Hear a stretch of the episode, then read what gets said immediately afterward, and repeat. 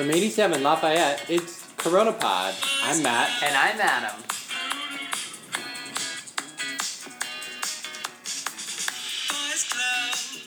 We're recording early tonight. I'm pretty proud of us. We uh, are taking care of business, you know? Well, you know, I think I'm trying to put a schedule of guests together for the whole week. Mmm. I don't know, it's Monday, and sometimes you're just like, I am going to plan this week out. By the time we get to Friday, I'm sure it'll be like an unmitigated disaster with you packing and getting ready to leave and everything. But, you know, it's Monday. Start off strong. Mm-hmm. Mm-hmm. Yeah. It is crazy to think this is going to be my last week here for An indeterminate indeterminate amount amount of time. Packing up Saturday morning, going to Nantucket for the foreseeable future. I don't really know. I'm a terrible packer. So I got to start making a list soon. I will say, about that. I feel like we don't have that much stuff. Like the the apartment's big, but a lot of the stuff that we have is not stuff that you would bring with you, like books and things. Yeah. So I feel like you know, you can kind of be pretty. You can basically go through every item you own over the course of the week and be like, do I want it? Do I not want it? And What's, what's either going to end up happening is I'm either going to bring way too little and have to rewear clothes all the time and do laundry constantly, or I'm going to bring way too much and I'm going to bring stuff that is like totally unnecessary, like books I'm not going to read, kitchen utensils I'm not going to cook with. You know, maybe I'll try to bring the sectional. I don't know. Yeah, I think yeah, I would I would definitely if you had a choice between bringing kitchen utensils or books, I think books probably has a higher likelihood of use. But my one piece of Mm. advice would be don't do what I did when I went to visit you in Nantucket, which is just grab a sweater straight out of the wash and perhaps um, not realize that the sweater had not been washed and in fact oh my god. reeked. That was the most disgusting smell I've ever smelled. I mean, you smelled like a wet dog when you showed up to my house. My mom, who would never say a bad word about anyone, says we've got to wash Adam's it was sweater. It so like a wet bad. dog. I and the thing is, I didn't even notice because I just like That's horrifying. I'm gonna put my brother on notice here, but my brother and I were sharing a room that summer, and we were switching off who was doing laundry, and he had done laundry and evidently had never switched the laundry from the washing machine to the dryer. So it had sat in the washing machine, and then I had asked him not to put it in the dryer because I wanted it to air dry. Right. This was like a Patagonia sweater, too. Yeah. So really, there's a lot of fiber in there. So he just air dried it after it had just sat for three days, and it just was like a moldy. Once Oh. we washed it, it was totally fine. Yeah. Um, But until then, oh my god, it really salty dog kind of smell. So yes, I'm definitely going to avoid that. Max, if you're listening, he's not. Do a better job with the laundry. All right. Well, I think we should get straight to it. We have a I think really we should, yeah. we've got a really great guest tonight, Mhm. um, and I'm very excited to kind of hear the whole story. Hello, this is Elliot. Elliot, welcome to Corona Pod. Welcome to the show. Happy to be here. Happy to have you. So we we we What day is it? Uh, it is Monday, May something. Um, beyond that, I really Completely lost count. and if you if you ask me this question by Wednesday, I wouldn't be able to help you. But I do know that today is Monday, um, and that certainty will slowly slip away as the week goes on. So we we talked earlier, um, just to kind of get a brief sense. But why don't you kind of walk us through how 2020 has gone for you from kind of the uh, the employment standpoint, starting with uh, starting with January, so we can kind of get up to speed on what you're doing now. Sure. I picked a wonderful time to go into business on my own. Uh, I am a, a long-time human resources professional, having worked uh, in corporate HR and nonprofits for, for something like 30 years. Uh, and in January, I opened up my own HR consultancy uh, and immediately began trying to network, and, and I was doing a number of proposals and, and things. Uh, and then the uh, world sort of came to a screeching halt around anything that wasn't absolutely necessary. Uh, I was very fortunate. I had been talking to an old social worker, nonprofit friend of mine who had started up his own entrepreneurial business. Uh, he has latched on to Amazon as a delivery service provider. Uh, and I think, you know, we discussed this a little bit, that Amazon's gone into its own sort of delivery business, trying to cut the big players, the post office, FedEx, and UPS, sort of out of the delivery picture so they can pick up a little extra profitability uh, on deliveries. And so they've created the sort of network of providers uh, around the country. And my friend Rob uh, was one of them. And he initially contacted me because he wanted me to do some HR consulting for him, primarily around workforce development. Rob was all about hiring the unemployable, you know, folks coming out of jail, folks that hadn't finished their education, and he really wanted to figure out ways to reach out to those folks, help them get jobs. And then he also wanted me to work on a development program for them internally to make them, you know, quote unquote, better employees, to really build some workforce engagement with them. He wanted me to design an incentive plan for them. So he had some very highfalutin uh, human resources uh, goals that are sort of at the, the upper end of what HR consultants do and really interesting kind of HR work. And we started those discussions late February, early in March. Uh, Rob was slated to start with five vans on March 23rd. And he talked to me initially about, you know, Amazon wanting him to grow to 20 vans, sometime before the early fall, maybe even 25 vans by the end of the year. So that was the beginning of March. On March 23rd, Rob reached out to me again uh, Amazon wanted to go to 20 vans by May.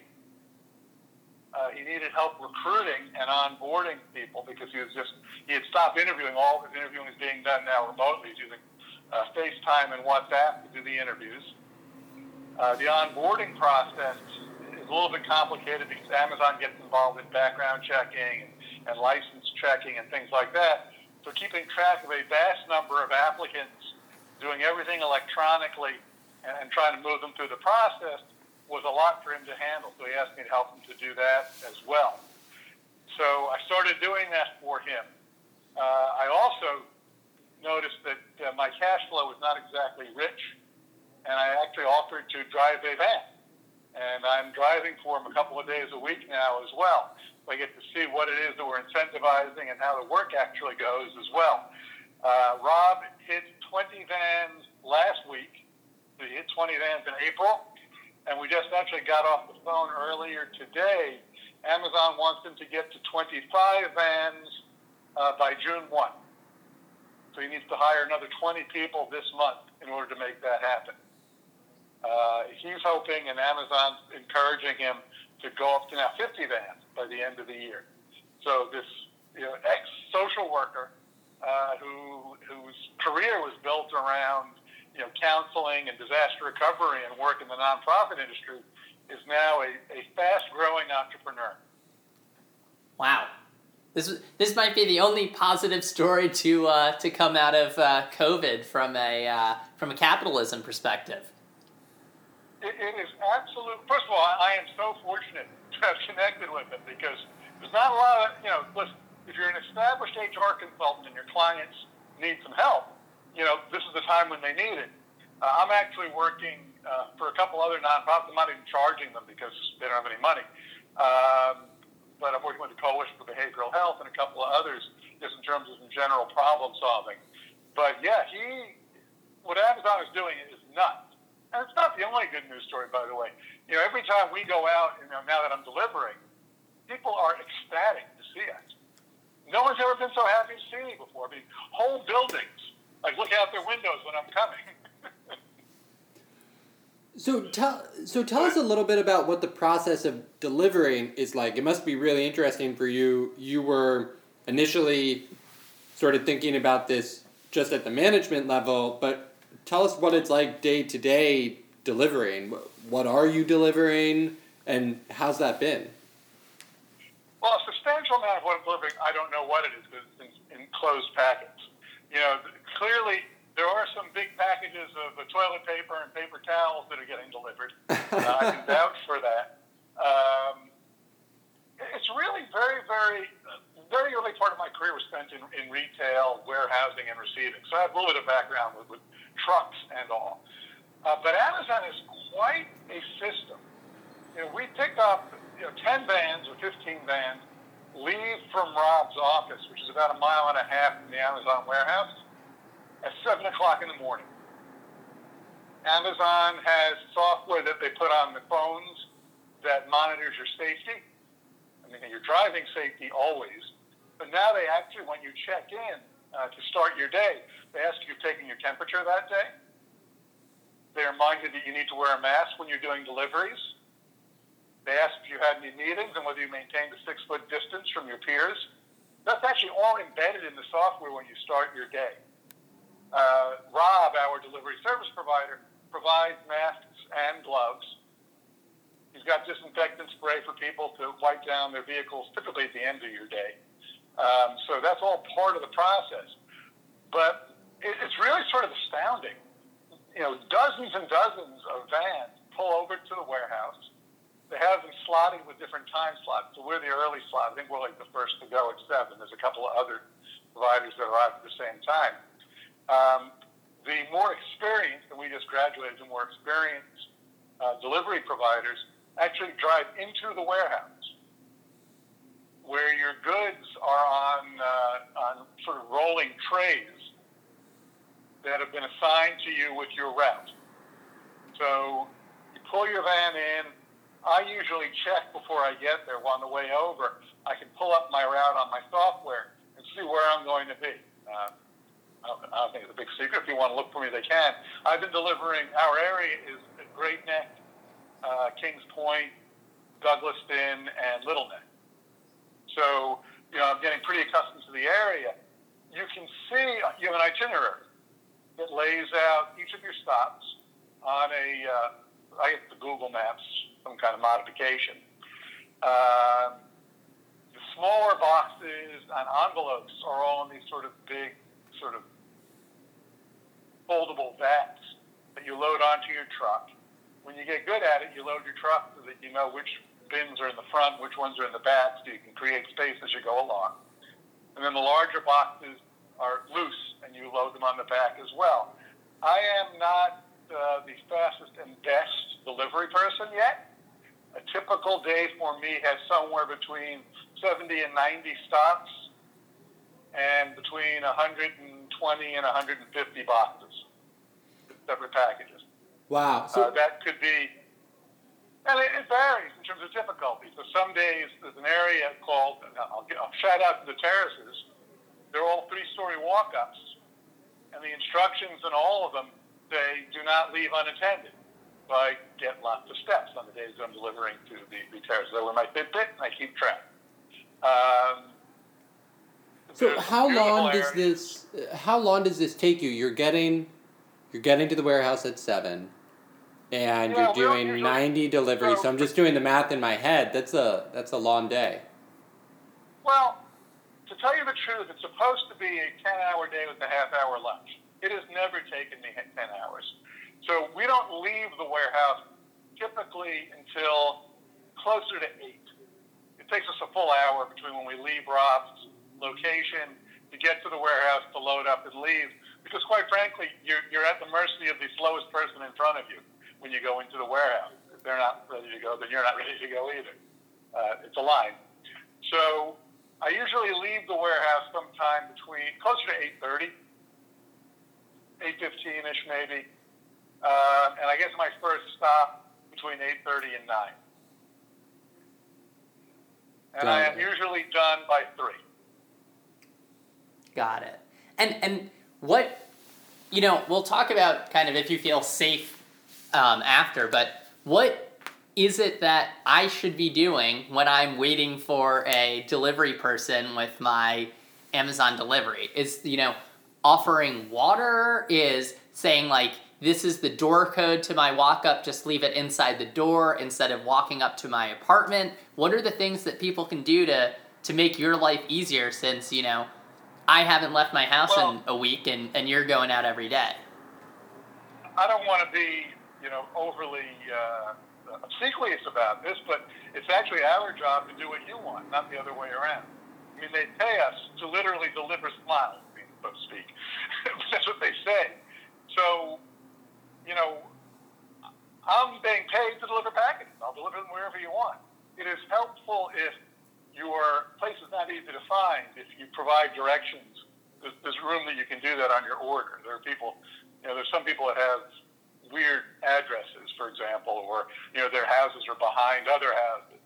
Um, if there's a way to not have, if you don't require that it be delivered to you in person, then letting people leave it at the front door or just inside the front door or you know whatever you can do with that is, helpful. You know, if you say leave it inside the front door, but there's no one there to buzz us in, I don't like buzzing every apartment in the building that someone lets me in. I'm not comfortable with that. Your driver can text you or call you to ask for instructions. But the easiest thing is we can leave it on a front door. I did get a tip. I had to carry three 50 pound boxes up to a third floor apartment once. Um, that was not a, I did one at a time. I was not going to carry her three pounds upstairs. Uh, but the woman was so upset. I think she didn't realize I was going to be, her delivery guy was going to be so old. so, I got a tip. Um, I've also had, uh, someone gave me a bottle of, uh, of club soda. Uh, I got a protein bar. Uh, but you know, none of that's really necessary. Amazon actually today about once a week they give out goodie bags with protein bars and water and stuff like that that you can take with you. Um, so you know, it's, it's again, it's our job. So you're supposed to be prepared with water and things like that. If you want to be nice, then then be nice, but it's not really a requirement. And so, as Adam said, I'm wondering, do you feel safe when you're out there? I mean, you um, it's a lot of time outside your apartment. You're interacting with people, I imagine, at the warehouse, trying to stay distant. But, you know, do you feel when you leave your home every day, do you feel confident that you're going to get back home having not contracted the virus? Well, a couple of different levels to that. First of all, the vast majority of my day, I'm completely by myself. I'm in a van. Most of the people I'm delivering to would really prefer not to see me, certainly not up close. So it's not like people are rushing to give me a hug when they see me. That doesn't happen. Um, the only time I'm really in contact with folks is in the warehouse. And even then, they're, they're pushing really hard to maintain that six foot distance. No one's helping me load my truck. I'm doing that myself. Um, so there's very, very little close contact in the whole process. I am. Everyone's wearing a mask the whole time, so no one's sneezing or coughing on me. You know, I'm wearing gloves from the minute I start driving until the, the end of my day. I take, I change them when I grab, when I eat my lunch. I change my gloves, wash my hands. Um, so I feel pretty safe. I got to tell you also, you know, although I am approaching 60, I don't really consider myself to be in, in any kind of high risk. Uh, I don't have any elderly relatives at all. I'll have an uncle that I never see. But so I'm not in contact with folks that I'm worried about getting sick. Uh, my kids just are, are, are socially distancing away from me. Um, not that they'd be at particular risk either. The only person that I really miss is my girlfriend who refuses to see me because she does have elderly parents and she is with her kids. So I've not seen her in, in, in up close in a month, I guess, about now. Um, so, you know, beyond that, I, I don't really worry a heck of a lot. Um, I'm not going to do anything foolish, but again, the bulk of my day is spent sitting by myself in a van. So, one last question. You initially, you know, joined this company and started working with Rob to, you know, plan what an incentive structure would look like for drivers. Has your mm-hmm. kind of idea of what that incentive structure would look like changed now that you are a driver and understand kind of what's top of mind? Or is kind of the hypothesis you had going into it the same now that you've actually done the job? Not a completely fair question because I have been involved in shipping and receiving earlier in my career, and I've designed a lot of different incentive plans. So it has certainly made me somewhat more informed at some of the issues that go into, for example, if you get, you, you always want to, you don't want to always say, faster is better, right? You need to balance speed with quality, with safety. So I've had a chance to look at some of the metrics much more closely in terms of my own driving score, for example. It's really good. Um, on the other hand, my productivity is probably not as good as some of the other folks in terms of actual numbers of deliveries. Um, I have not yet seen what the client satisfaction numbers look like, but I know that Amazon cares deeply about whether or not we return packages at the end of the day, whether we got them all delivered. So I've got a sort of up close look at some of the barriers and some of the trade offs you make in, in these, but I don't think it's really changed my perspective sort of overall. It's just given me a little bit more information to work with. Got it.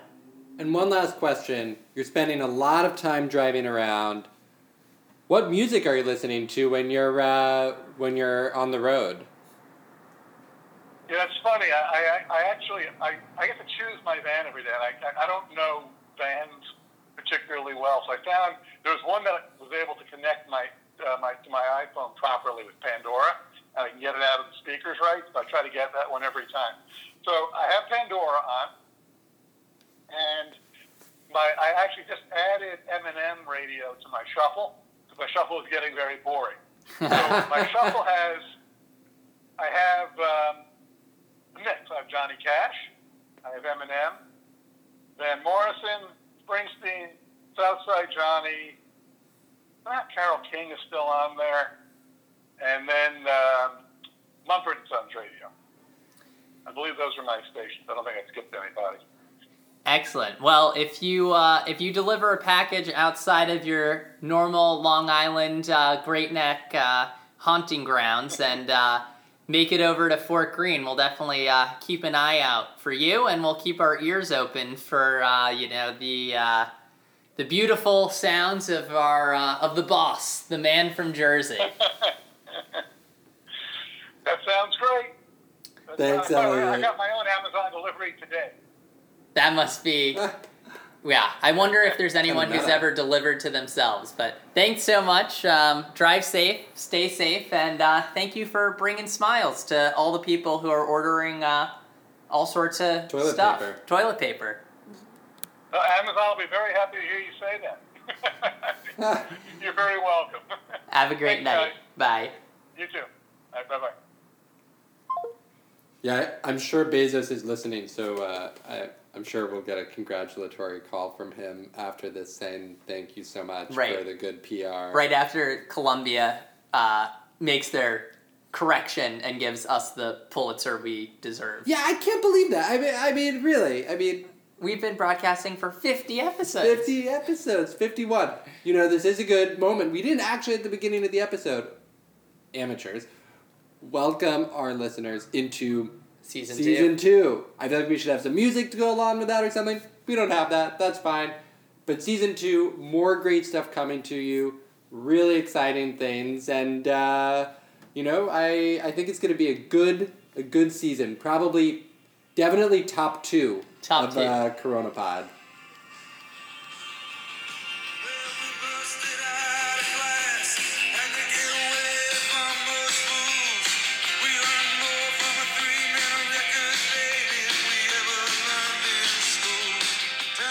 This has been Corona Pod. Thanks for listening. Until next time, stay healthy.